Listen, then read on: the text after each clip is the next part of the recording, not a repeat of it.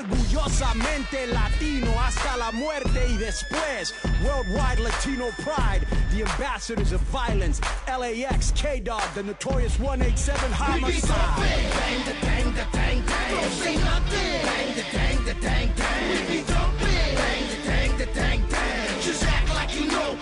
Stop rocking. Through stomping. I'm from Miami, not Compton. Down with the essays and the 6-4 hopping. To my boricuas in the 787. And those up in Brooklyn pulling 211. I come through stomping. Rolling in my low top chucks. Making sure you suckers feel me every time we buzz. Shackled up like a nut going 5150. G'd up in the feet up. Creased up in some dickies. I rap a lot. Like the label out of Houston. Sneaky like the clucker in the shop. Straight boosting. To all my gente down in Juárez. El episodio número 12 del Boom Podcast es presentado por Mass Republic. Síguenos en Twitter y Facebook como Mass Republic y también en massrepublic.com. MDA Producciones, el regreso de la lucha libre clásica. Dale like a nuestra página de Facebook MDA Lucha Libre.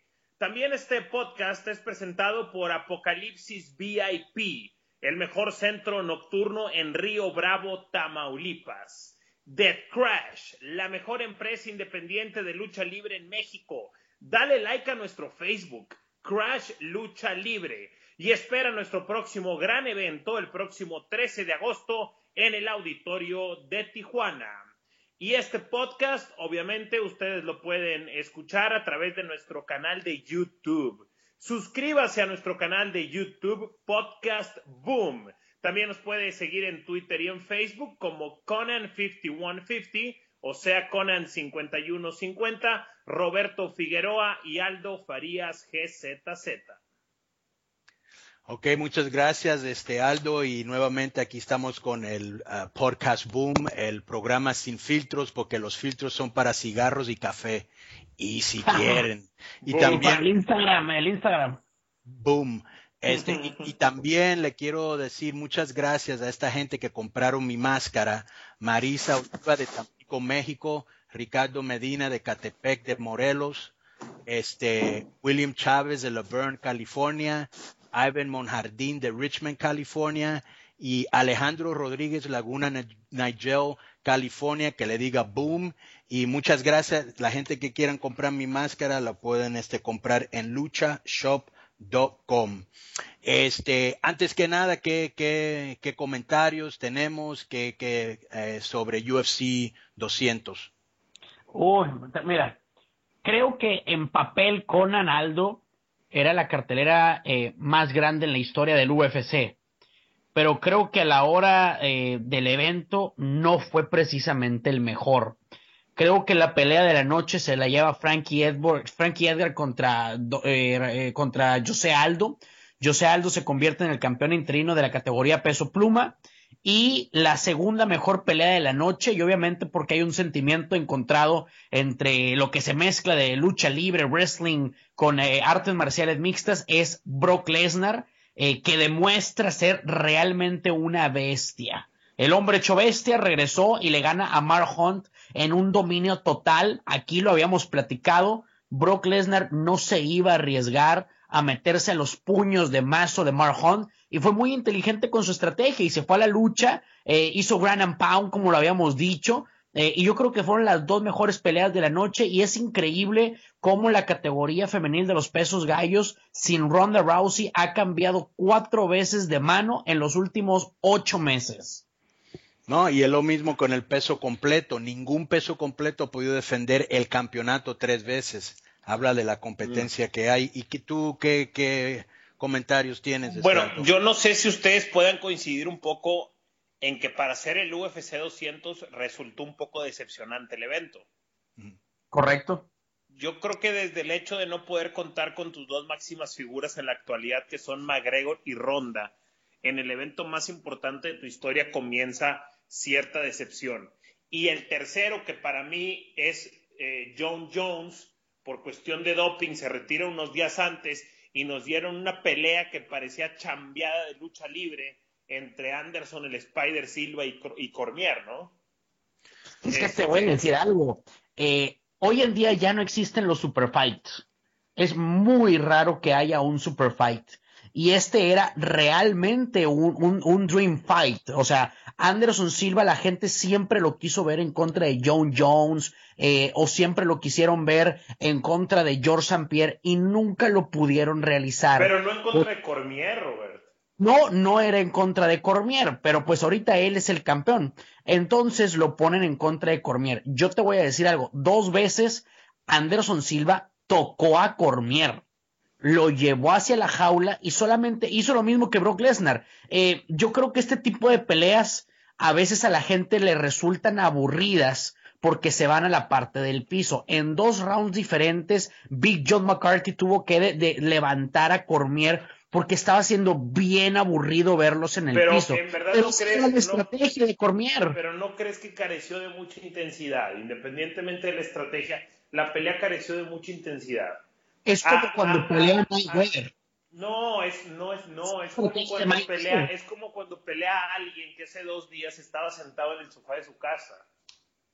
Mira. Pues no, porque hemos visto otras peleas que se han agarrado así y no, eh, eh, Michael Bisping es el nuevo campeón en su categoría. Agarró la pelea faltando 10 días. Este, Mark Hunt cuando peleó en contra de Fabricio Verdú. Nate, Nate Díaz también, pero nadie ha tomado una pelea tan apresurada como lo del Spider Silver. No, güey, pero mira, y no nada más que lo agarró dos días antes de la función, dos meses antes lo habían operado, güey. Sí, cabrón. No mames, güey. Y te voy a decir una cosa, güey. La gente estaba buchando Cormier por dos razones. Una, porque la gente paga mucho dinero, güey, porque fue un éxito rotundo. Se acaban de, de, de, ¿cómo se llama?, de vender la compañía y la compañía costaba más que los New York Yankees. Sí, no mames, güey. O sea, una dinastía en los Estados Unidos, un equipo de béisbol tradicional que tiene más de 100 años de existencia, güey. Estos güeyes en 20 años ya, ya su valor era más, güey. Cuatro mil millones de dólares. Cuatro mil millones de dólares fue el precio de la venta de UFC. Cuatro billones. Eh, cuatro billones, correcto. es lo mismo. Eh, de hecho, es la, es la venta de una franquicia norteamericana deportiva más cara en la historia. Entonces, este, la gente paga un chingo de dinero, güey, para ver que llega un señor que ya está grande, güey, 41 años, dos días antes, y que Cormier lo está derribando y está arriba de él, y aunque para la gente que no saben de UFC se ve aburrido, no, él, él está haciendo su estrategia, pero si tú, si tú le vas a decir a la gente que tú le ibas a ganar a John Jones y no puedes terminar a, un viejo de 41 años que entró dos días antes, la gente estaba bien emputada con Por él. Eso, con lo estaban abusando. Y aparte, si te recuerdas cuando se pararon, porque Silva por lo menos quería pelear Exacto, sí, quería irse al stand-up. Él cada vez que, lo ponían arriba, una vez le dio una patada tan duro al cuerpo que Cormier, si estaba pensando, ¿sabes qué? Me voy a pelear con él para que la gente no abuche, abuche, dije, chingue su madre, güey, lo agarró tras la pinche reja, güey. Yo te voy a decir lo que yo, yo te voy a decir lo que yo pienso. Lo que yo vi de Cormier, lo que yo veo es lo siguiente. Yo veo un peleador desanimado, veo un peleador decepcionado que simplemente quería cumplir con el compromiso de la pelea en ningún momento le noté la ambición por acabar con su rival o por demostrar algo. Sí, güey. Simplemente que controló la pelea, la llevó, cero motivación, cero intensidad, simplemente cumplió con el compromiso. Es que te voy a decir algo. Ese es el estilo de Cormier. Si recuerdan la pelea, la única que se dio de John Jones contra Cormier fue lo mismo. Cormier buscó irse al piso. ¿Qué pasó la ocasión en que peleó contra Henderson? Eh, también se lo busca llevar al piso. Pero mira, aunque, su aunque, su, aunque es su estilo y que es su estilo, lo que él está hablando se ve que no estaba animado, güey. Él peleó, él estaba pensando, él estaba entrenando, él estaba yendo a dormir pensando en John Jones, él estaba promocionando para John Jones, él estaba haciendo publicidad para John Jones y dos días antes, no, pues este cabrón, ¿no? Y pues sí, entró desanimado, pero ahí es donde entra el profesionalismo. Hay mucha gente que te siguen, hay mucha gente que pagaron un chingo de dinero por verte y aparte te van a pagar un chingo de dinero, güey. Eso lo tienes que tirar a la verga, güey, y entrar y a pelear y no hacer la mamada que hizo. yo les quiero preguntar algo. Ok, entiendo que él estaba pensando en John Jones, eso me queda bien claro. John Jones es el campeón más joven en la historia del UFC. Eh, pero, ¿qué no se supone? Que si hubieras hecho, no, hubiera, no, no habría motivo para entrar así, por más que sea John Jones, porque enfrentaste al considerado el más grande de toda la historia en el deporte. Sí, pero ya no lo es. El nombre de Anderson, pero ya no lo es. O sea, yo, yo creo decir, que yo, no sigue siendo. Era la, lo más verga. Sí, en mi tiempo sí lo era, güey. Pero ya no lo soy. Anderson Silver ya no es el mejor de todos los tiempos. Claro que no, exactamente. Pero yo no entiendo cómo Roberto no lo puede ver en la UFC y sí lo ve en la lucha libre. Que en la lucha libre sí te das cuenta cuando entra ya un veterano acabado a luchar. Sí. Es lo mismo en la UFC, Roberto. O sea, está bien la nostalgia, pero ya no lo es. Sí, ¿sabes quién me gustó mucho? El pinche coreano Choi Do-ho, el que peleó el... claro, claro, el güey que peleó, el güey Choi Do-ho, ¿te gustó esa? El, que, el que peleó el día anterior, güey. No mames. un día antes. En la del Final Top. ¿Tú lo viste, este Aldo? No, no, no vi, no vi las noches antes, la verdad. No, güey, el vato tiene como 25 años y le llaman Superboy, Super Niño, porque parece como que tiene 15 años y se ve medio... Ha ganado todas. Sí, güey, y se ve medio putón el güey, ¿eh? Pero no mames, güey, trae... Trae pura dinamita en los puños, güey. Y trae un pinche swag que normal, normalmente no traen los... Los, los asiáticos, ¿o Los asiáticos, güey un swag así como, no tanto, pero un swag como Nakamura, güey. Pero es, Asian swag, un Asian swag. Sí, un Asian swag. Tipo, Tokyo Drift. Y un poco, ajá, algo así. Muy bien, me gustó esta. Y, y ¿sabes qué, güey? Y el vato todavía, güey, algo que tú no ves que hacen los asiáticos, dijo, yo quiero a Cub Swanson. Tómala, papi. Entonces, el vato, sí, güey, me gustó eso de él. Este, ¿y qué me dices de la pinche polaca, güey? Ah, esa es buenísima, sí. Joana Ella también estuvo cabrón, ¿eh? ¿Eh? Ella, ella, me gusta mucho. Eh, yo honestamente, Joana Jenjedrich. Jenjedrich, sí. Es, yo honestamente pensé que iba a perder, porque los dos primeros rounds no fueron los mejores para ella. No. De acuerdo. llevaron al piso, eh, la metieron sobre el jiu-jitsu otra vez, pero a partir del tercero, agarró vuelo y ya no pudieron. O sea, la otra chava, este, no, no, no es, no es Amanda, es, Joana Peña, Joana Peña. Este. Joana Peña como nuestra compañera. Sí, sí, sí, es así, Joana, bueno, sí, Peña, ellos le dicen Joana Peña, no, pues es Peña. Este, eh, ella se acabó su cardio, se cansó, se cansó y Joana Jedrich fue mejor. Pero tú estás hablando de Joana Peña y no, ella no peleó contra Juliet Peña, güey. Eh, peleó contra la brasileña, güey, la que trae la marca en la cara como, ya ves los pastores alemanes que traen un lunar. Nada. Sí. No, Joana fue la final del fue la final del viernes. sí, pero ella no peleó con Juliet Peña. No me acuerdo cuál es el nombre de la otra chava. Sí me acuerdo que el Búscalo ahí, güey, se llama Gedel o algo así. Ah, Claudia Gadela. Gadela, sí. Claudia no, Gadela. No Peña, Peña es la venezolana que ganó contra Caxicano.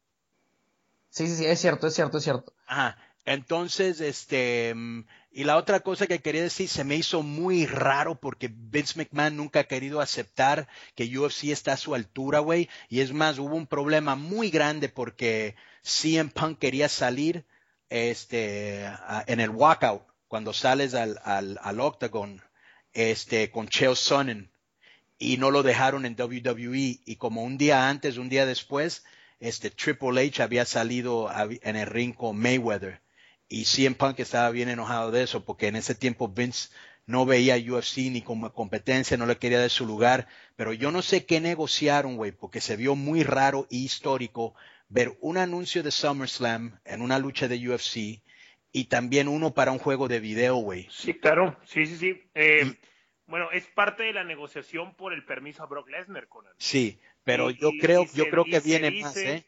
Sí. Y se dice que talento de UFC va a participar en WrestleMania. Sí, sí. De alguna manera.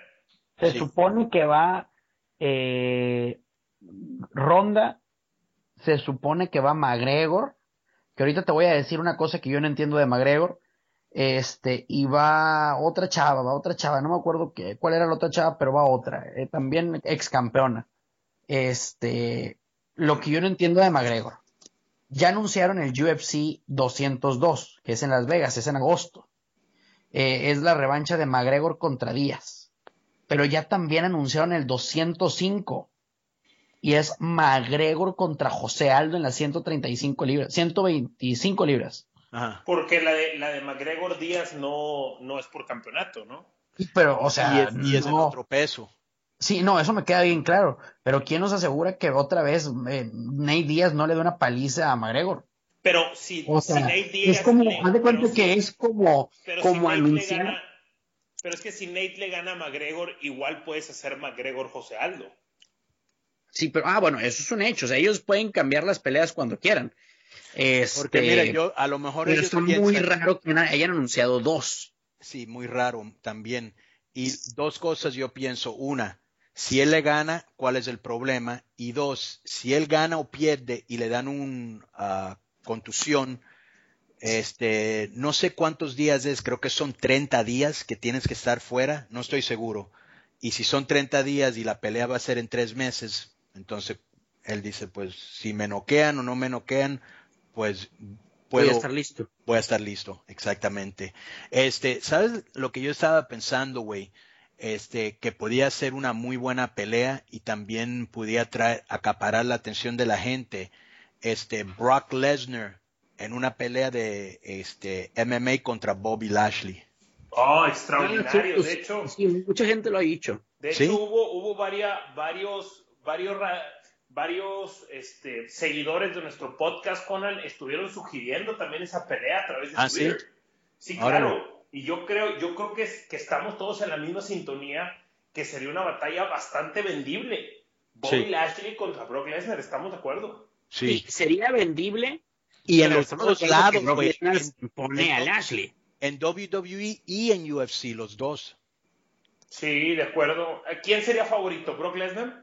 Claro, sin problema. Sin problema. Aunque, Bobby Lashley, aunque Bobby Lashley sí fue campeón en el ejército, pero nunca le ganó a la calidad que le ganó este, este, ¿cómo se llama? Brock. Este. Um, ¿Sabes qué es lo único que faltó sí. con Brock Lesnar en este UFC 200? Sí que saliera Paul Heyman con él, güey. Hubiera estado chingón, güey. No, de hecho se suponía que iba a salir con su canción de entrada oficial de WWE y entró con la de Enter Satman, que... Eso estuvo con madre, güey. Con madre. este, que, como que mucha gente no se lo esperaba. Nadie manejó tan bien el escenario como Brock en la salida, ¿no? Y es que ahí va. Conan, ¿sí viste cuánto le pagaron a Brock, va? Sí. 2.5 millones de dólares.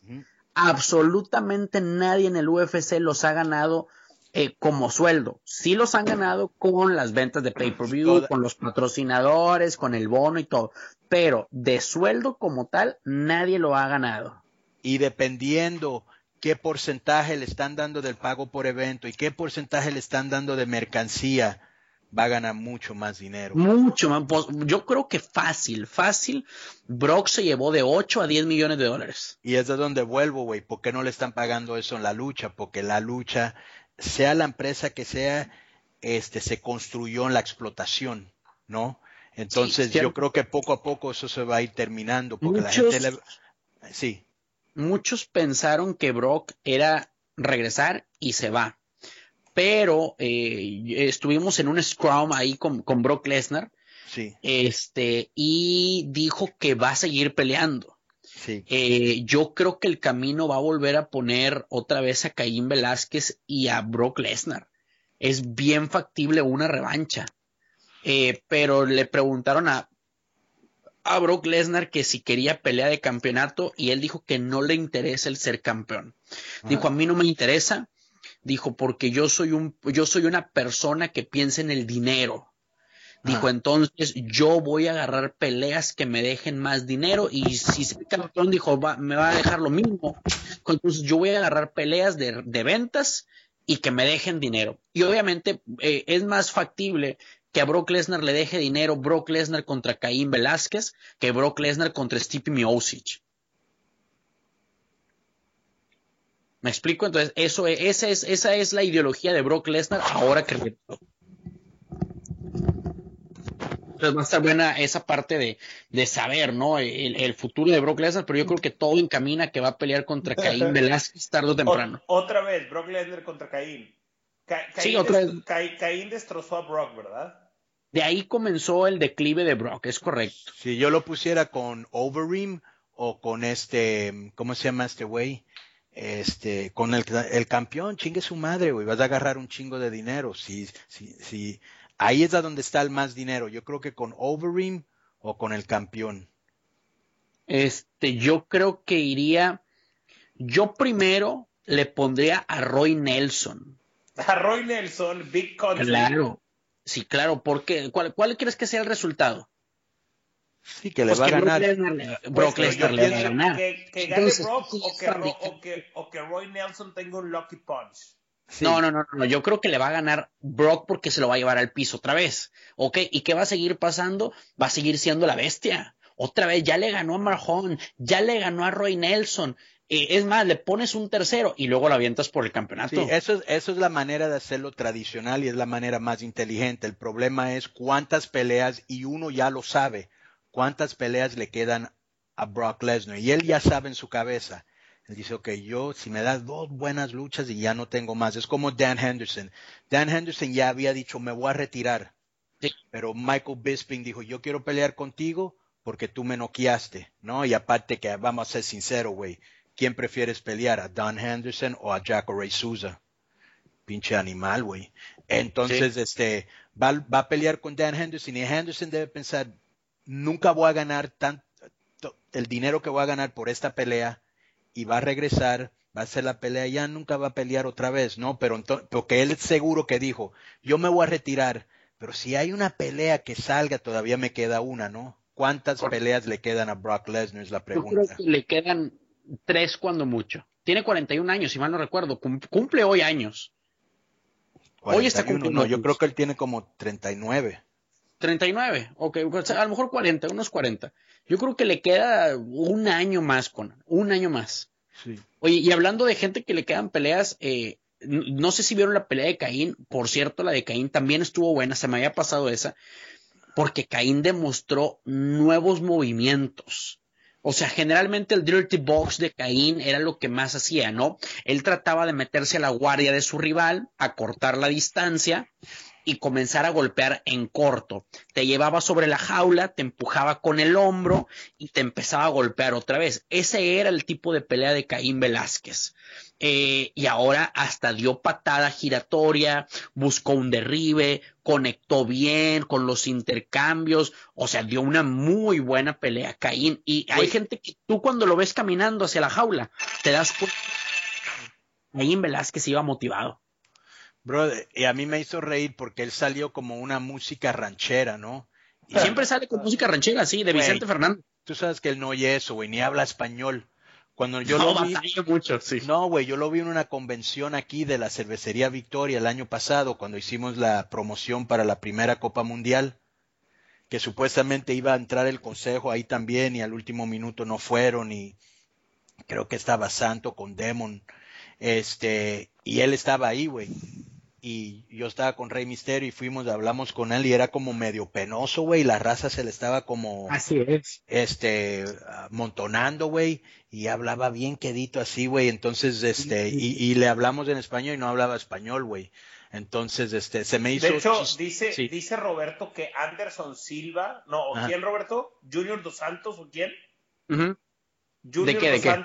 Que Junior Dos Santos habla más español que Caín. Ah, cierto, sí, sí, sí, es totalmente. De hecho, cuando tú quieres realmente una entrevista buena de Caín, es preferible hacerse en inglés. Cuando tú le haces una entrevista a Caín en inglés, te suelta más información que cuando lo haces en español. pero él, él, no es bueno en entrevistas, por eso no lo usan. o sea, él, no tiene él no tiene ni mucha carisma en inglés. Pero de todas maneras, se vio clásico Caín, güey. Clásico. Presión, derribar y ground and pound. Chingue su madre.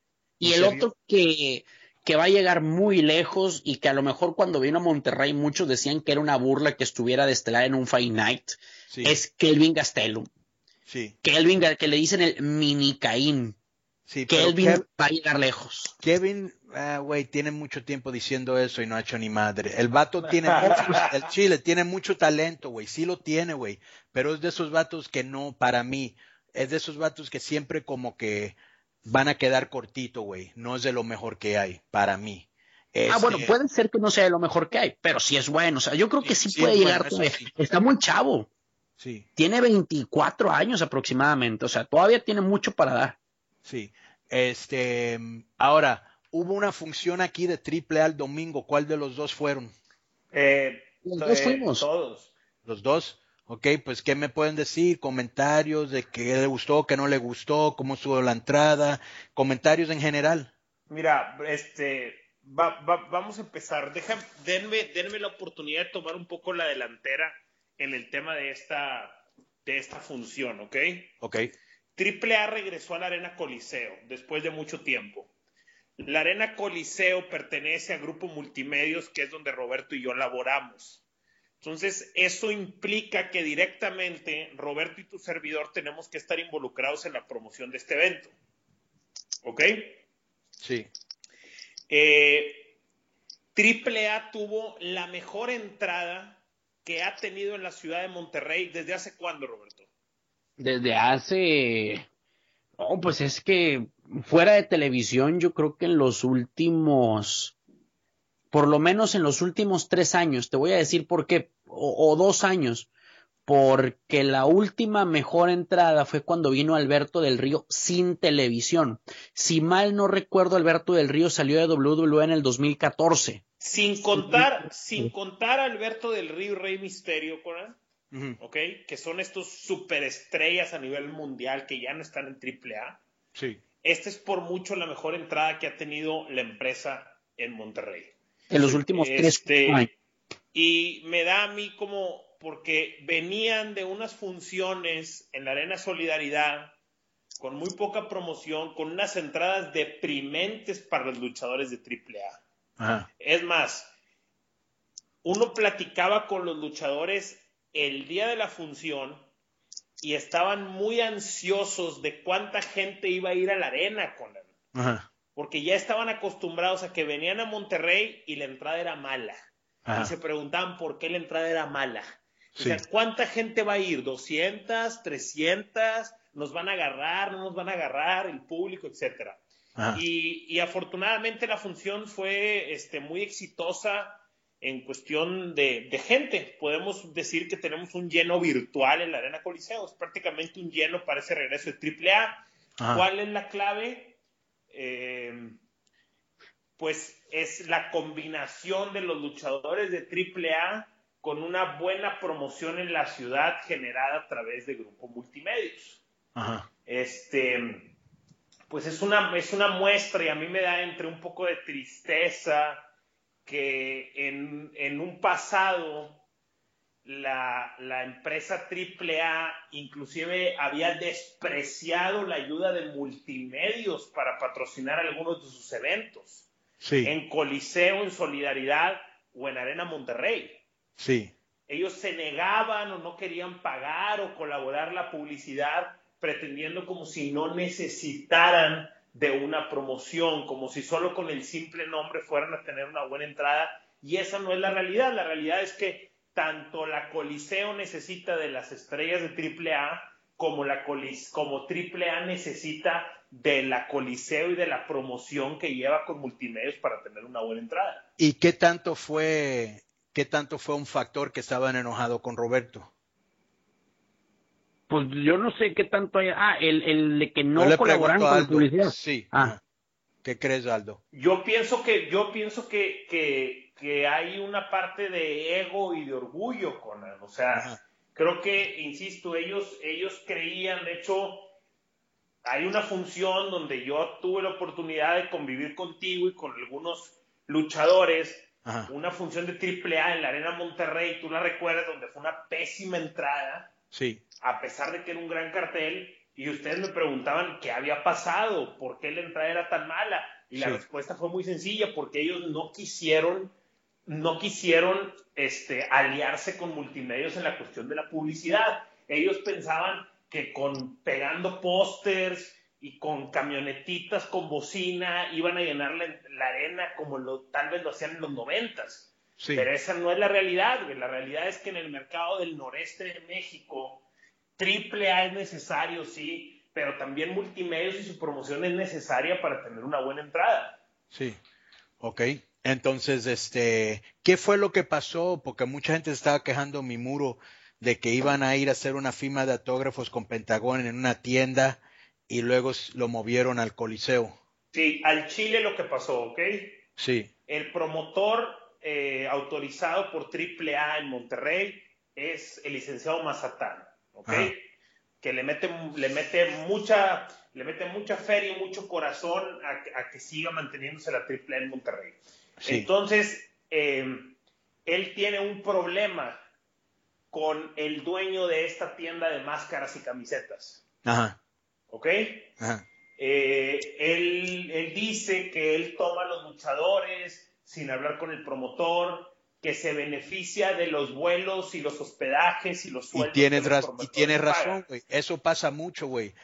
A, mí, mira, eso lo he visto mil veces. Que ven que llega un luchador, ¿sí? Y quieren aprovechar su estancia para hacer dinero con el luchador. Exactamente. Pero, es como una falta de ética para el güey que verdaderamente lo trajo. A huevo, para el yo creo que por respeto, yo creo que por respeto tienes que ir, güey. Si sabes que, por lo menos déjame pagarte mitad del avión o déjame pagarte el hotel o te doy finger o lo que sea, güey. ¿Sí me explico? Pues, hay gente que se arregla así, güey. Él ejerce, él ejerce su derecho con él como promotor, pero por el otro lado, Pentagón este, quería cumplir con el compromiso que ya tenía. ¿Me explico? Sí, sí. Entonces yo, yo la verdad es que me vi en medio de, los dos personajes. Porque Pentagón, como luchador, piensa el que queda aquí mal soy yo, güey. Exactamente. ellos vinieron a verme a mí, ellos no vinieron a ver al promotor. Entonces, Conan, al verme yo entre, entre el promotor del evento defendiendo lo suyo y también Pentagón defendiendo su, su personaje y su prestigio, pues llegamos a la conclusión que lo mejor era trasladar la firma de autógrafos a la Arena Coliseo. Sí. Entonces trasladamos la función a la Coliseo, Pentagón lo informó a través de sus redes sociales, a través de las redes sociales del promotor, también de llaves y candados de Arena Coliseo, y se dio una convivencia bien sabrosa, hermano. Estuvieron las playeras, la firma de autógrafos, las fotografías, se vendieron máscaras profesionales. Y qué chingón, güey, porque hace, no sé, güey, tres, cinco años nadie hubiera hecho eso en la lucha. Güey, chingate esta. Mucha gente me pregunta, ¿por qué no tienes a este luchador? ¿Por qué no tienes a este luchador o a este luchador para entrevistar? Porque tengo un chingo, este, ya grabamos a Luxor, grabamos a Blue Demon, las dos están buenas, pero tenemos un chingo de güeyes que queremos entrevistar y quieren venir, pero chingate esta, güey, no saben bajar la aplicación de Skype. Eh, sí te creo, güey, sí te creo. O sea, hace dos años, hace dos años, en, en, en AAA, el 90% de los luchadores que están en Twitter ahora no estaban, güey. Ok, sí, sí. Correcto apenas están empezando a modernizar allá, güey. Están empezando a despertar, güey. Sí, güey. Exactamente, güey. Entonces, ¿qué me dices de la función? Eh, la función fue bastante buena, Conan. Sí. Creo que dentro de un roster que cada vez es más escaso en AAA, sí. creo que se escogieron algunos de los nombres más vendibles. Sí. Venía Pentagón y venía Fénix, que para mí son los dos mejores ahora. Venía Taya, que es la mujer también más vendible. Y venía el doctor Wagner, que es de los más taquilleros en México, Pagano, que también representa la nueva ola de luchadores. Este, entonces yo creo que eso fue fundamental, Conan. Haber elegido a algunos de los pocos personajes que todavía son rentables en AAA, eso combinado con una buena promoción, la gente salió muy contenta. Ahora, una, una pregunta. Tú que fuiste a muchas de las luchas a donde yo estaba involucrado, ¿Qué gran diferencia ves entre cuando yo estaba y no estoy? Bueno, es, bien sencillo, Conan. O sea, nosotros, la gente sabe lo que Conan trae a la mesa. Lo que Conan trae a la mesa es la controversia, es la polémica, es la historia, es eh, el sentimiento. De hecho, un aficionado se acercó con nosotros ese día, nos dijo el aficionado, yo cuando, cuando, Conan estaba en la AAA, yo salía o contento, o cagado, o triste, o mentando madres. Hoy salgo solamente, pues, normal después de ver un espectáculo. O sea, eh, brother, tú, tú, encontrabas la manera de provocar sensaciones en la gente. Y, no creo que haya muchas personas en la industria de la lucha libre mexicana que puedan hacerlo, honestamente, ¿sabes? Sí, sí. Entonces, entonces, este, entonces te gustaron la lucha, te gustó la función, este, saliste contento, ¿no? Sí, pero, pero, pero muchas rivalidades carecen de una buena estructura, ¿sabes? La gente ve dos luchadores en el ring que se van a odiar a muerte y partirse la madre, y la gente quiere tener una razón, quiere tener una respuesta de por qué estos dos se van a dar en la madre. Y si no hay una historia que estructure la pelea, pues carece de sentido. Sí, sí. Y este, tú, este, Roberto, ¿qué te gustó, qué no te gustó? A mí me gustó eh, la espectacularidad de Fénix. Fénix es buenísimo. Es un luchadorazo. Eh, Pentagón ni se diga. Pentagón, eh, yo, lo he dicho y mucha gente no está de acuerdo conmigo y malo sería que todos estuvieran de acuerdo, ¿no? Si no, no existiría la polémica del debate de la lucha libre. una cosa. Yo nunca aprendí nada de alguien que siempre está de acuerdo conmigo. ¿Cierto? Entonces, para mí Pentagón ahorita es el número uno de México. Para mí. ¿ok? Eh, Wagner, eh, pues es el más taquillero aquí en la ciudad de Monterrey en los últimos años. Este, y hay algo bien importante. Cuando la arena está así, el luchador siente el compromiso. Claro. ¿Por qué? Eh, y eso, y los motivó.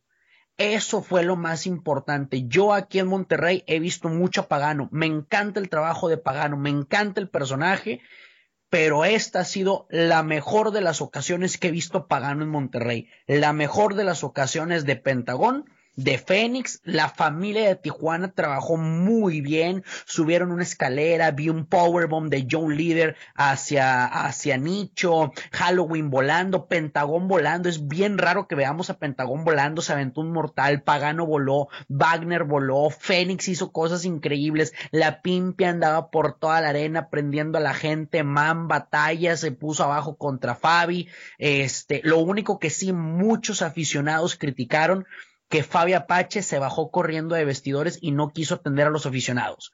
Todos los demás luchadores de AAA atendieron a todos los aficionados. Pero, ¿sabes qué es lo que pasa, con él? Sí. Que, eh, mire, el luchador de inmediato siente la diferencia. Sí. Llega desde temprano, lo llevamos al canal de televisión, lo entrevistamos, hacemos promoción con él, conoce a los conductores, ve las cámaras, tiene la oportunidad de invitar a la gente. Hicimos tres programas de promoción, dos deportivos, el tercer programa con Mario Besares, que es una leyenda de la televisión mexicana. Van con Mario Besares, lo recibe. Tú sabes la clase de promoción que hacemos cuando es un evento que involucra multimedios. Sí. Eh, y a eso le añades que llegan a la arena y ven dos mil, tres mil personas, mil quinientas personas con la arena prendida, buen ambiente, el luchador se motiva y se compromete a dar lo mejor de sí. Sí, es, es tan diferente, hermano, cuando llegan a una arena desconocida, no hay promoción, no los llevan a la televisión, no los llevan al radio, no hay movimiento en redes sociales, llegan a una arena fea, con un mal ring y con 50 personas en las gradas. 100 personas en las gradas. Y vestidores vale verga. Vestidores jodidos. Sabes que no hay entrega, no hay compromiso y la realidad, la realidad es que los entiendo. Ahora, Conan, déjame, déjame ir con, la parte negativa de esta función, ¿ok? Eh, y en verdad invito a que reflexione la AAA cuál pudiera ser el futuro del negocio, Conan. Mira, la única que económicamente se vio realmente beneficiada con este evento es la AAA, Conan.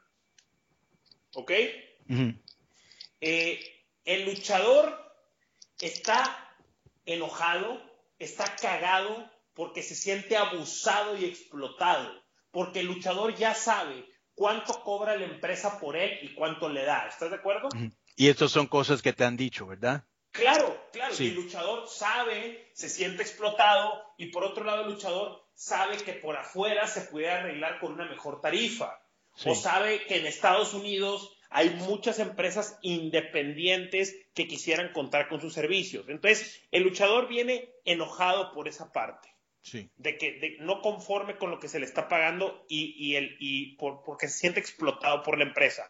Y por otro lado, el promotor, Conan. Sí sabes por qué se siente, sí sabe por qué se siente explotado, ¿verdad? A ver. Porque lo están explotando. Lo están explotando, claro. Y, y por el otro lado, el promotor, Conan, exprimido, hermano. ¿Cómo te explico que la arena estaba llena y no ganó dinero, Conan? Conan. Sí. Muy a huevo salieron los gastos. ¿Ok? Entonces, ¿qué, ¿dónde está la conciencia de la empresa? De, en vez de querer llevarte el pastel todo completo, Conan, sí. por un año, dos años, ¿por qué no seguir alargando este negocio, darle un mayor margen de ganancia al promotor, que es el que, se, que está invirtiendo, y darle un mayor margen de ganancia al luchador para tenerlo contento. ¿Me explico? Sí, güey, porque, es el pastel, el pastel es suficientemente grande, Conan, como para que ganen las tres partes. Puede ganar el peleador, el promotor y la empresa AAA. No quieren compartir el pastel, Conan los precios, los aviones, las condiciones exprimen al promotor. Sí, güey. Esa es la avericia. déjame decir una cosa. Esa es la avericia, güey, y la soberbia, güey. ¿Sí me explico? Sí, sí, totalmente, totalmente. yo pienso igual que tú, güey. Yo pienso exactamente igual que tú. ¿Qué, Roberto? Eh, les voy a decir, les voy a platicar una anécdota. Coliseo está a punto de llegar a que son 50, son 60 y algo de años, 62 años si mal no recuerdo. 62, 63 años aproximadamente. Eh, en el 50 aniversario, el licenciado Antonio Peña todavía estaba en vida. Eh, a mí me tocó estar en esa negociación porque yo apenas me empezaba a involucrar en el tema de administración de la arena, en la forma del manejo y cosas por el estilo. Y me tocó estar cuando el licenciado Peña negoció con el licenciado Jesús Arriola, que es el gerente de Arena Coliseo de Monterrey. El licenciado Peña le dijo, mira Chuy, hemos trabajado mucho tiempo. Te voy a traer a Choker, te voy a traer a Latin Lover, al vampiro, este, iban a hacer la primera lucha a obscuras. Venía Abismo Negro. Se puso a reventar la Coliseo. En eventos de lucha libre, es el récord de la Arena Coliseo de Monterrey. Se quedó gente fuera. Güey, ¿cómo puede ser, espera, cómo puede ser un récord? Si seguro que Guajardo, El Santo, Perro, Mil Máscaras llenaron ese lugar, un lleno es un hay lleno. Un, hay un récord. No, espera, espera. Es, es récord desde que Multimedios tomó la Exactamente. Ah, ok, ok. Correcto. Este, entonces, eh, se quedó gente fuera, había gente arriba de los climas, en las escaleras, no cabía ya nadie, no cabía gente. Al día siguiente va el licenciado Peña a la oficina de Arreola. ¿Cómo les fue? Dijo, no, pues ganamos al reventar. Grupo Multimedios ganó a reventar. Y dijo, sí, y le dice, no me vienes a cobrar de más, ¿verdad? Y le dijo, yo soy un hombre de negocios y de palabra si yo te ofrecí el cartel sin comisión para mí, es porque así deben de ser los negocios. Y le dijo, pero a la otra déjame hacer una yo y Multimedios apoyó, apoyó al licenciado Peña a una función de tele en Monterrey y se puso otra vez a reventar. O sea, el licenciado Peña apoyó a Multimedios en una y Multimedios apoyó al licenciado Peña en otra y las dos se pusieron a reventar. Entonces, ahí, ahí es donde está, ahí es donde está la visión correcta de los negocios. y me tocó estar cuando falleció el licenciado Peña y que AAA se acercó otra vez con el licenciado Arreola. ¿Por qué? Porque querían hacer un evento en Arena Coliseo. ¿Ok? Entonces, a mí me tocó llevar personalmente al licenciado Joaquín Roldán con licenciado Jesús Arreola. Y apenas entraron, se vieron, oiga, la situación está así, le plantearon la situación, la arena, la arena se renta en tanto, se trabaja de esta forma, te damos la publicidad, perfecto, no queremos trabajar, nosotros vendemos contenido, nosotros vendemos luchadores, gracias. La junta duró tres minutos, no duró más. ¿Por qué? Porque las condiciones de AAA eran eh, muy favorecedoras para ellos. Sí. Y me dijo el licenciado Jesús Arriola, nadie como el licenciado Antonio Peña porque quería realmente esta empresa. Sí. Por eso tú casi nunca lees, nunca lees nada que alguien hable mal de Toño. Sí tenía, sus, sí tenía sus problemas con, con uno que otro cabrón, güey, quien no.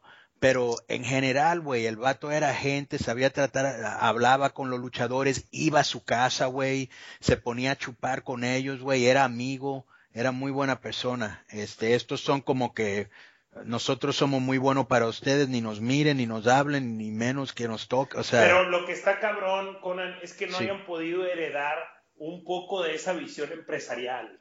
Sí. ¿Ok? Un poco de esa visión empresarial de Antonio Peña, de vamos, el, el pastel es suficientemente grande como para que todos ganemos. Sí. Y si trabajamos juntos en un mediano o un largo plazo, vamos a estar ganando más que si soy egoísta y solamente voy a ganar en un plazo corto con él. Me, explico. Sí, o sea, nosotros aquí en Monterrey, esta es la realidad, tenemos muchas cosas que pudieran servirle a AAA. Mm. Y AAA tiene muchas cosas que pudieran servir en Monterrey. Mm. Pero se niegan a que todo el mundo gane. Ellos son los únicos que quieren ganar. Es una manera... Eh, eh, el otro día me acuerdo que Dorian te decía en el Twitter que aprendieras a ser un businessman, un hombre de negocio. Bueno, ellos son hombres de negocio, pero son hombres de negocio egoístas, Conan. Sí. Demasiado egoístas y, de, creo, creo que de poca, de poca visión. Una de las cosas, revisando los números, una de las cosas que me llamaba la atención en cuanto a esto de exprimir al promotor y no darle las ventajas. Dos días antes, la mayoría de los luchadores tuvieron una función de lucha libre con triple A para la televisión, ¿ok? En la Ciudad de México. No sé si fue Juan de la Barrera, Ecatepec o alguna de esas madres, ¿ok? Sí. Eh, lo que me llama la atención es que el promotor paga el vuelo de los luchadores de México hacia Monterrey, Conan, ¿ok? Y también de Monterrey hacia Tijuana, Ciudad Juárez y Guadalajara. ¿Ok? Sí. Y estoy seguro que antes de la función de AAA, otro promotor les pagó su llegada al, Distrito Federal. Sí. ¿Ok? Entonces, si ellos lo están usando una o dos noches antes al luchador, ¿ok? No, no sería una buena cortesía de negocios, pregunto, pagarle el vuelo México-Monterrey al luchador, al luchador que tú ya usaste en el Distrito Federal. Sí.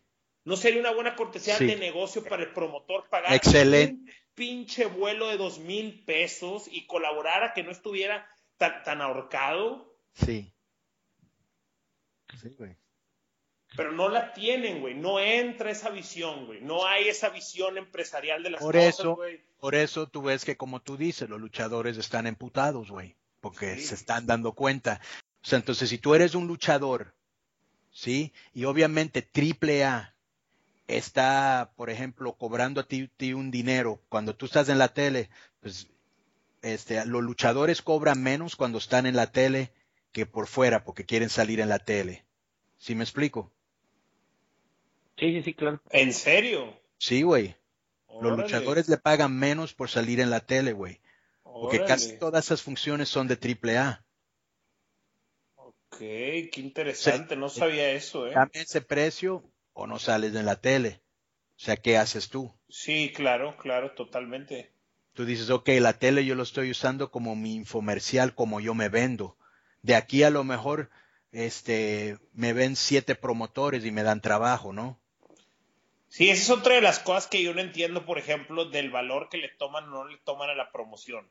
Sí. Por ejemplo, el, el, el domingo los luchadores de AAA aparecieron en tres programas diferentes de televisión. Sí, sí.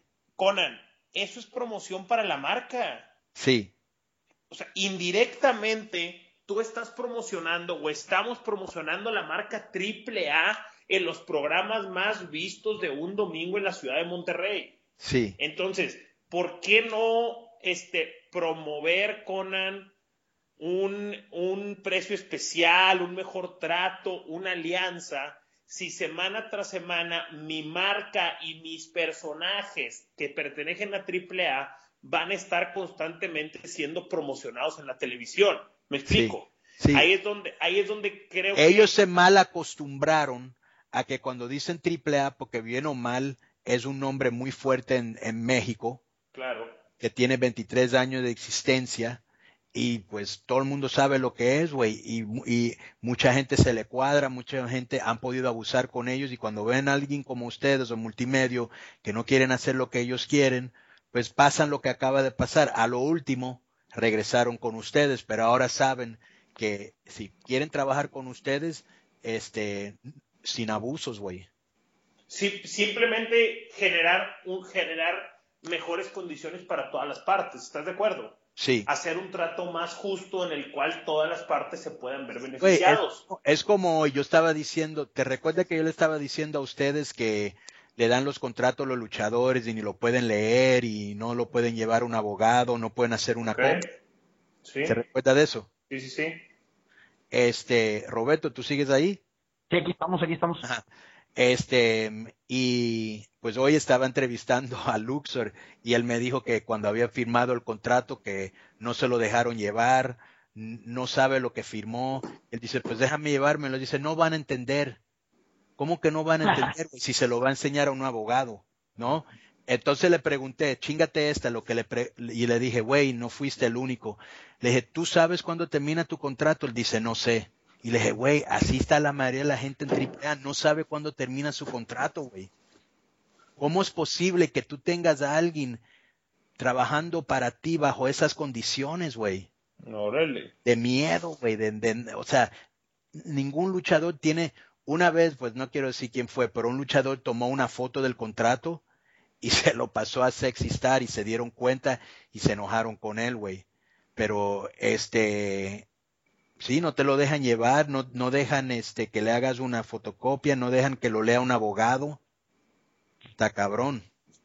Claro, sí, totalmente. Sí, está cabrón. Este, ok, pues, ¿hay algo, algún otro tema que quieran tocar? Sí, que ya se anunció oficialmente Colisiomanía.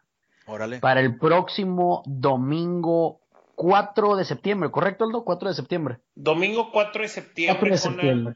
y realmente estamos, estamos sorprendidos y es lo que te queremos platicar porque hoy pusiste en tu cuenta oficial de Facebook, Conan5150. Sí. Este, pusiste, me están invitando a Colisiomanía 4. ¿Me lanzo o qué?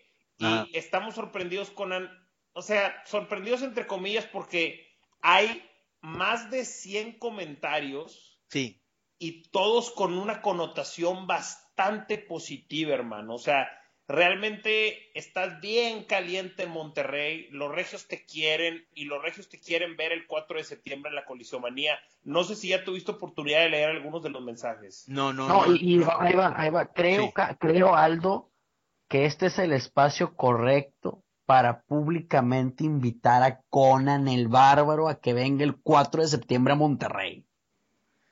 Sí, güey, yo no, yo no he leído los comentarios, lo puse y luego tuve que grabar el podcast en inglés y, y no he tenido tiempo de verlo, pero qué Ah. bueno, o sea, es Hay que, más de 400 likes, más de 100 comentarios y realmente no encuentro uno solo negativo, Conan. sí, este, aunque fuera, güey, o sea, yo más que nada trato de ser auténtico, tú sabes que yo quiero la raza Monterrey, ahí, pues, en mis inicios en México, eh, yo luchaba mucho en la Monumental y en la, Coliseo, pero, este, sí, güey, con todo gusto yo voy y, y a ver qué podemos armar. Y este, y también quiero darle gracias a toda la gente que ha estado mandándonos mensajes, toda la gente que nos ha estado mandando fotos, fotos mías con ustedes, este, cuando eran niños, güey. Obviamente hay un chingo de cagapalos que le encanta estar ahí mamá, que le encanta estar ahí mamando, güey. Y, güey, creen que a mí me enojan jamás, güey. O sea, jamás. Este, pero me encanta cuando creen que me están enojando, güey. O sea, no me puedo enojar con un güey que ni conozco, ni me importa, ni voy a conocer. Y que, pero de todas maneras, toda la gente que ha estado este, escribiendo y participando y todo eso, gracias a toda la gente que ha estado escuchando este, el podcast Boom, este, especialmente los patrocinadores. Muchas gracias a ustedes que ahora hasta podemos monetizar el producto. Este, pero muchas gracias a todos los que están escuchando el podcast Boom semana tras semana y avísale a sus amigos, amigas que le gustan la lucha y que crean que le gusta este tipo de programa para que también este estén con nosotros cada semana. sí. Eh, antes, antes de irnos también, sí. Eh, yo no he tenido la oportunidad de leerlo completo. Eh, la verdad es que no tuve oportunidad. Pero creo que Aldo sí, que el podcast ha tenido tanto impacto. Le mandamos un saludo al buen Loco Rivera, que fue quien, quien, quien mandó la liga por, por Twitter. Sí. Que hasta en España sacaron un reportaje, ¿no? Sí, vamos a, vamos a darle un shout out para solowrestling.com. Ah. Es una página de lucha libre con base en España. Sí. Y ellos hicieron un artículo acerca de nuestro podcast. Sí. Eh, el artículo lo titulan Conan y el poder de las palabras. Sí. Hay una buena historia ahí, habla un poquito de, habla mucho obviamente de quién, de quién eres Conan, de qué haces, de qué es lo que dices, y hablo un poquito también de, de quién es Roberto, de quién soy yo, Aldo Farías. Eh, básicamente eso es lo que provocó el, el, podcast. No, pues... La persona que escribe para personalizarlo es Salvador Rodríguez. Él es el que hace este buen artículo acerca de nuestro podcast Boom.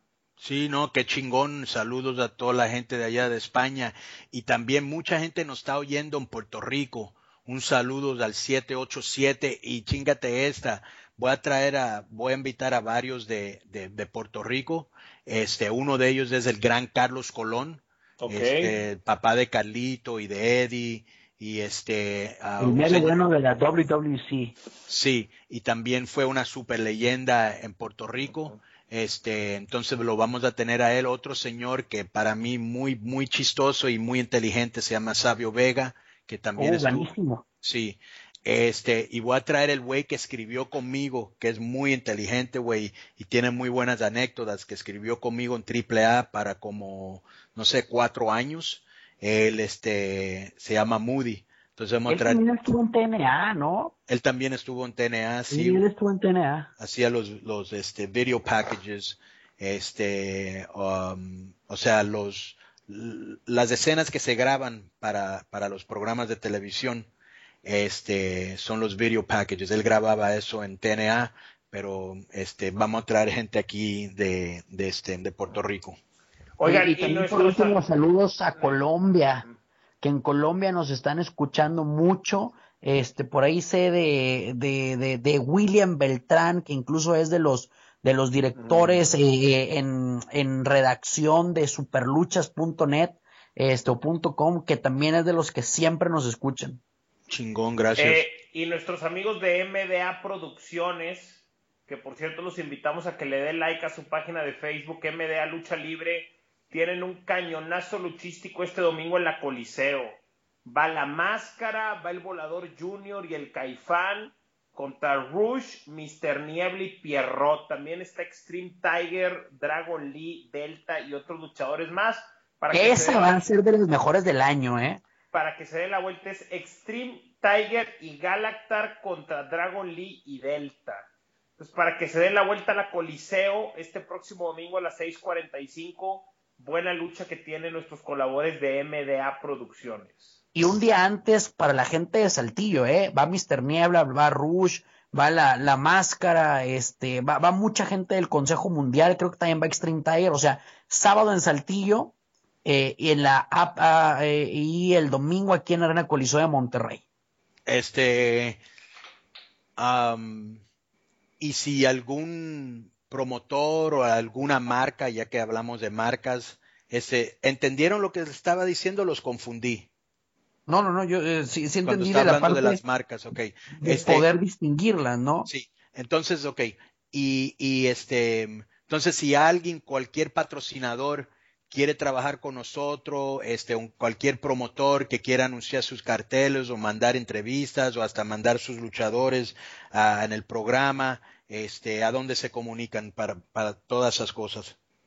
Que nos escriban por Facebook, eh, ahí nos pueden encontrar como Roberto Figueroa, este, y eh, con el Facebook de Aldo Farías. Hay mucha gente de Juárez que ya nos ha escrito, este, pero no nos han mandado sus carteles. Sé que hay gente de San Luis Potosí también que ahí estamos, este, ya platicando con ellos. Hay gente de Puebla también que ya está, este, interesado. En fin, de toda la República Mexicana, este, obviamente también tenemos nuestras redes sociales para apoyarlos y en fin, que todo esto sea en pro del deporte, ¿no? Eh, creo que las redes sociales hoy en día es de lo que mucho sirve. Eh, los podcasts tienen cerca de 15 mil, 20 mil reproducciones cada uno. Este, y están llegando a todas partes, ¿no? Entonces es crecer la marca, crecer el deporte, que la gente conozca a los luchadores, que la gente conozca las arenas y que siga creciendo todo esto, seguir teniendo un nuevo talento y seguir viviendo de la lucha libre, que es lo más importante. Ok, este, entonces, ¿a dónde los encuentran a ustedes? El Facebook de Aldo Farías, así es, eh, facebook.com diagonal Aldo Farías GZZ, si no me equivoco. Este, y es. es. Roberto Figueroa, facebook.com diagonal RJ, aquí lo tengo, eh, porque el mío ya, ya también tiene como un, un link directo, es facebook.com diagonal RJ Figueroa S. Ahí está una foto con Caín Velázquez, este, de portada, y con Aldo van a poder encontrar una foto de todos los deportes. Y una pregunta bien, una última pregunta bien rápido a Aldo. Aldo, ¿cómo viste lo de Dwayne Wade? Eh, lo de Dwayne Wade. Sí, que se fue a Chicago. A Chicago, sí. Este. Eh, no lo entiendo, Conan, porque creo que tenía más posibilidades de ganar un campeonato en Miami, bro. Sí. Ok. Este, ¿por qué? Porque en Miami tenía a Justice Winslow, que fue uno de los novatos del año tenía a Chris Bosch, tenía a, a Lil Deng, eh, tenía Goran Dragic, que es un excelente votador, está Joe Johnson también, entonces creo que tenía más posibilidades en Pero Miami Joe, de Joe, ganar. Joe, Joe Johnson se fue. Ya se fue, ok. Este, Bosch, no sabe, quién sabe si a lo mejor en- está más enfermo de, de lo que nos están diciendo, porque desde el minuto que Pat Riley le dio todo ese dinero a Whiteside, Sí. desde ahí Dwayne Ah. Wade se emputó, güey. y, también Whiteside, claro. Whiteside, ok. Y después que le dio esa lana a Whiteside, después de ir detrás de Durant, como que dijeron, ok, Durant no quiso venir, ahora sí vamos a hablar contigo, y le ofrecieron menos dinero que los eh, Denver Nuggets o Chicago Bulls. Acuérdate que este fue el mismo cabrón que cuando se unieron lo- los super amigos, LeBron Sí. Y él, y él, él en ese tiempo estaba pensando regresarse a Chicago y se quedó para jugar con LeBron y Bosch y de los tres él fue el que este El que más sacrificó. el que más sacrificó porque le pegaron menos, güey. Él él él para, para pa- por su ego y para el para viendo el el este diciendo pues me puedo ganar campeonatos con ellos, él él fue el que le pegaron le, le pagaron menos de los tres, güey. ¿Sí? Sí, entonces está- eh, está eh, como eh, dolido. eso- ajá, pero ese moví, es- eso lo hizo por el equipo, güey. Y Bueno, ahora que pero- es tiempo pa- y es ahora que es tiempo para cuidarlo a él, porque acuérdate, el primer campeonato que ellos ganaron, él casi so- él casi lo ganó solo, hasta fue MVP. Sí, él no. ganó su primer campeonato, güey. Y por no ser egoísta, güey, pudieron ganar dos más, güey. Era para que le pagaran. Sí, Wade ganó en el 2006 con Shaquille O'Neal. Sí, sí, Este, pero, pero yo- él, él andaba cabrón. Yo creo, Conan, que, no sé, me suena como algo personal que se haya ido a Chicago. También estaba leyendo un poco de que su sueño desde niño era jugar para los Bulls. Sí, A Wade le tocó ser generación que vio jugar a Michael Jordan.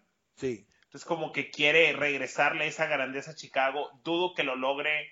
Este, creo que está Rondo, ¿no? Se- está, van a estar Rondo, Dwayne Wade y, y Jimmy Butler. Van a ser las tres estrellas de Chicago. Sí.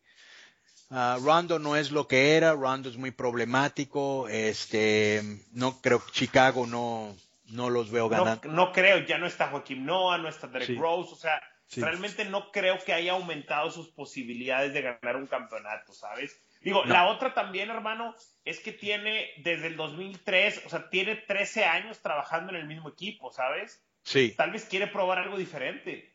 Yo creo que fue la manera que lo trataron, güey, más que nada. Cuando le dio todo ese dinero a Whiteside, básicamente está diciendo, bro, esta es la, nueva cara de la franquicia, güey, ¿no? Sí, sí, sí. Y, y, le debía, creo que le debían haberlo tratado mejor por todo lo que él ha sacrificado por el equipo. Pero de todas maneras, este, gracias a los dos, este, nos vemos eh, eh, la próxima semana. Saludos. Hecho. Nuevamente estamos con esta sección a donde que yo le comparto mi punto de vista con cosas que yo considero interesante y siempre me encanta oír lo que ustedes piensan al respecto. Este, como les mencioné anteriormente, me encanta leer. Este, siempre estoy leyendo y cada, me gusta leer de las historias de los países. Cada país tiene su historia diferente y muy interesante. México no, la, no, no es la excepción. Pero hoy en vez de hablar de Cortés o Santa Ana, Juárez, etcétera, quiero hablar de la corrupción. Porque se me hace algo interesante. Este, muchos tienen la tendencia eh, a decir que la corrupción empezó durante la conquista española, del tiempo de Cortés, con su famoso obedezco pero no cumplo. La corrupción que prevalecía en el colonial Nueva España a donde que en ese tiempo se compraba puestos políticos, favores políticos entre compas, actividades ilícitas, o sea, lo mismo que ves ahora, era similar a lo que estaba pasando en el mismo tiempo en Italia, en Chile, Inglaterra, pero ninguno de ellos tiene los problemas que tiene México. Y yo me empecé a preguntar por qué, empecé a investigar. Para entender el desmadre de la impunidad que existe, tenemos que analizar analizar cómo México se volvió un estado débil a comparación a los Estados Unidos. Económicamente México se quedó atrás de los Estados Unidos en el principio del siglo XIX, casi hasta el principio del siglo XX. Las guerras destructivas de independencia este, madrió la economía de la agricultura y minería, el comercio interno este, estaba limitado porque no había muchos ríos navegables. La mayoría de la población vivía en tierra alta, entonces la transportación era cara. Construyendo ferrocarriles era un requisito absoluto este, para el desarrollo nacional, pero las guerras demoró esa construcción por décadas. Imagínate, este, por ese desarrollo económico que no existía, el primer ferrocarril entre este Veracruz y Ciudad de México duró 40 años en construir. Luego, chingate esta carambola de desastres. O sea, uno tras otro. Me recuerda como, me recuerdo cuando yo estaba en AAA y me decían, no, pues porque la lucha está mala y todo el mundo buscando mil razones. Yo decía, pues güey, la, la, este, el colapse de los bancos en los Estados Unidos, hubo una recesión global que obviamente afectó a México. Es como cuando estuvo la HN, H1N1, luego a la misma vez vino este, eh, la WWF a la misma vez, este, había una recesión en México, o sea, fueron tantos factores a la misma vez. Ah, la violencia de los carteles, o sea, todo a la misma vez, güey. Por eso se cayó todo. La lucha andaba mal, no habían funciones, la gente tenía miedo de estar en la calle. Pues ustedes lo vivieron, saben. Yo lo viví también. Este, entonces, este, como le digo, este, hubo una, una carambola de desastres en el, en el principio del siglo XIX. México estuvo en guerras pequeñas pero costosas con España, Francia, Texas, Luego los Estados Unidos le quitó más de la mitad del territorio mexicano. Después de esa derrota empezó la guerra civil. Luego la invasión francesa, guerras de indios con los comanches y mayas, que siguió este, para el resto del siglo, dejando los gobiernos del norte y sur sin lana. Y repito, como no hubo crecimiento económico durante este tiempo, lo que se cultivó fue un estado débil, súper fértil para la corrupción. Este, todo se hacía a base de mordidas, si querías licencia, permisos, etcétera. Cuando entró el porfiriato, esa dictadura terminó con todo eso, pero resurgió con madres durante la Revolución Mexicana al principio del siglo XX. Yo creo que, si no mal recuerdo, era como 1910, algo ahí. Y ahí eso fue el comienzo de la, la institucionalización de la corrupción e impunidad. Pero hay factores modernos que siguen afectando. O sea, por ejemplo, la economía informal, los ambulantes, los que viven en tierras vacantes en la periferia urbana, los policías que aceptan dinero por no hacer nada, este, y sus superiores que los tapan, los que roban luz, electricidad, cable. Yo entiendo que los abusos de las compañías de teléfono, etcétera, los malos sueldos, no hay de otra. Pero aquí también lo que afecta mucho son los políticos y los ricos, los que roban, los que no roban, pero ninguno ayuda al pueblo. Y eso también es lo que joda, lo que jode el país. También cuántos no pagan impuestos. Pemex paga como el 30% del presupuesto federal y por eso los impuestos aquí en México no son tan altos a comparación a otros países. Pero si muchos no pagan, afectan a todos. Este, la hipocresía del gobierno de los Estados Unidos en la guerra de las drogas, en las en la guerra de las drogas que no lo ha afectado a ellos como ha afectado a México le voy a dar un ejemplo, Ciudad Juárez. Este, hace como cuatro años Juárez tenía una tasa de homicidios más alto que Irak. Pero cruzas la frontera al paso y era la, la, segunda ciudad menos peligrosa en los Estados Unidos. Entonces vamos a, a, la ciudad más peligrosa de México, a la segunda menos peligrosa, nada más cruzando el puente. Este, de dónde los carteles de Juárez compraban su armamento, en El Paso, y de dónde las drogas de Juárez terminaban en los Estados Unidos, en El Paso. Entonces, este, ves que los Estados Unidos forman un desmadre en México, todos que se maten, les vale madre, aquí están las armas, nada más danos las drogas y nosotros aquí lo controlamos. Nunca se han preguntado por qué en los Estados Unidos no hay carteles. ¿Cuándo has oído de carteles de, del, del Chapo, los Félix Arellano, o el que sea, no oyes de carteles en, los Estados Unidos, porque el cartel es del gobierno. O sea, todo está controlado por la DEA, el FBI, el CIA, todo, todas las drogas allá. Y por eso no hay violencia entre carteles.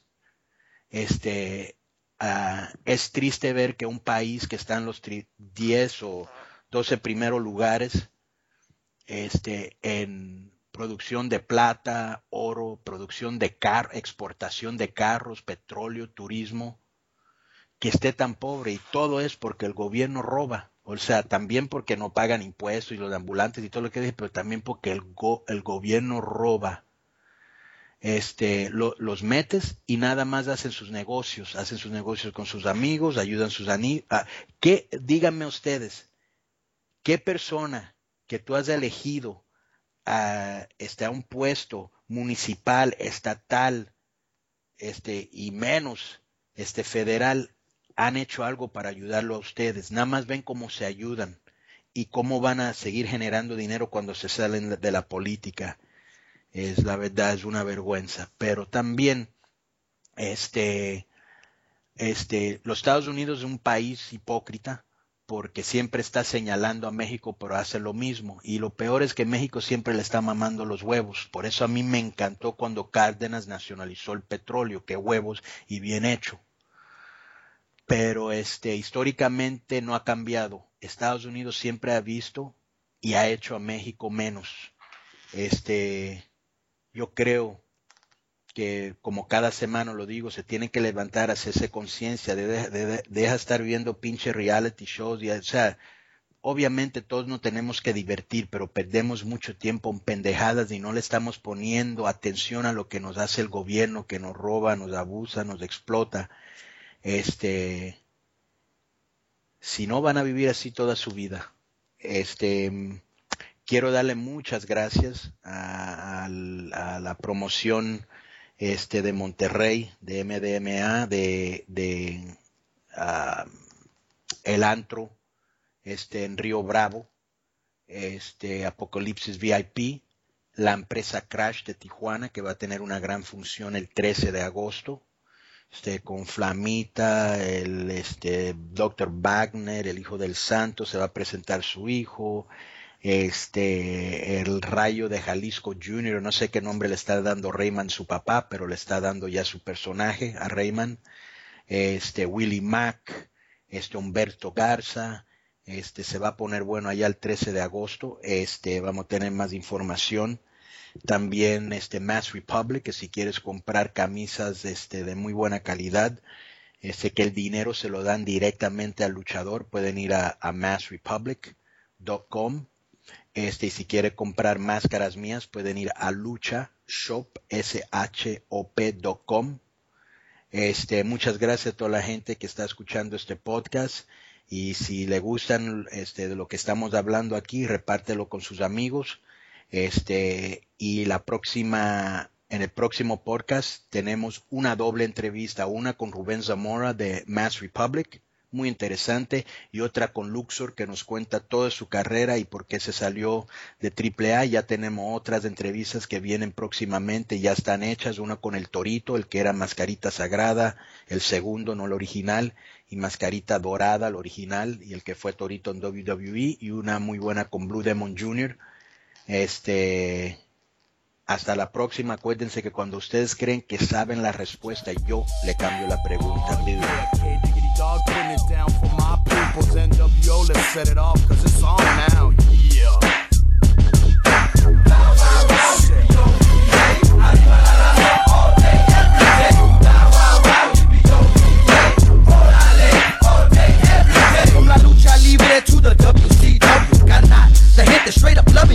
And from the orale essay to the yes, yes, yo. Who wants to step to my homeboy K Dog and get slammed on the mat? Shit your whole head crack. The way man once last vocals on a filter so track. I step into the ring yelling orale. From Mexico all the way to the USA. Puro chingazos, putazos, no abrazos. Getting scuffed up, raw food get roughed up. Tequila sunrise, we watch them burn. When we finish off the bottle and we eat the worm, it's our turn. Foreheads, tattoos, and penalties. From the slums to TV, where the world can see me. Then back to the ghetto again, the world the same. When mothers keep crying, cause the children keep dying. In this hot, evil pot, we all melt. How can I help the world if I can't help myself? So call it quits or get hit and get your wig split. Who the hell you think you're dealing with? SA.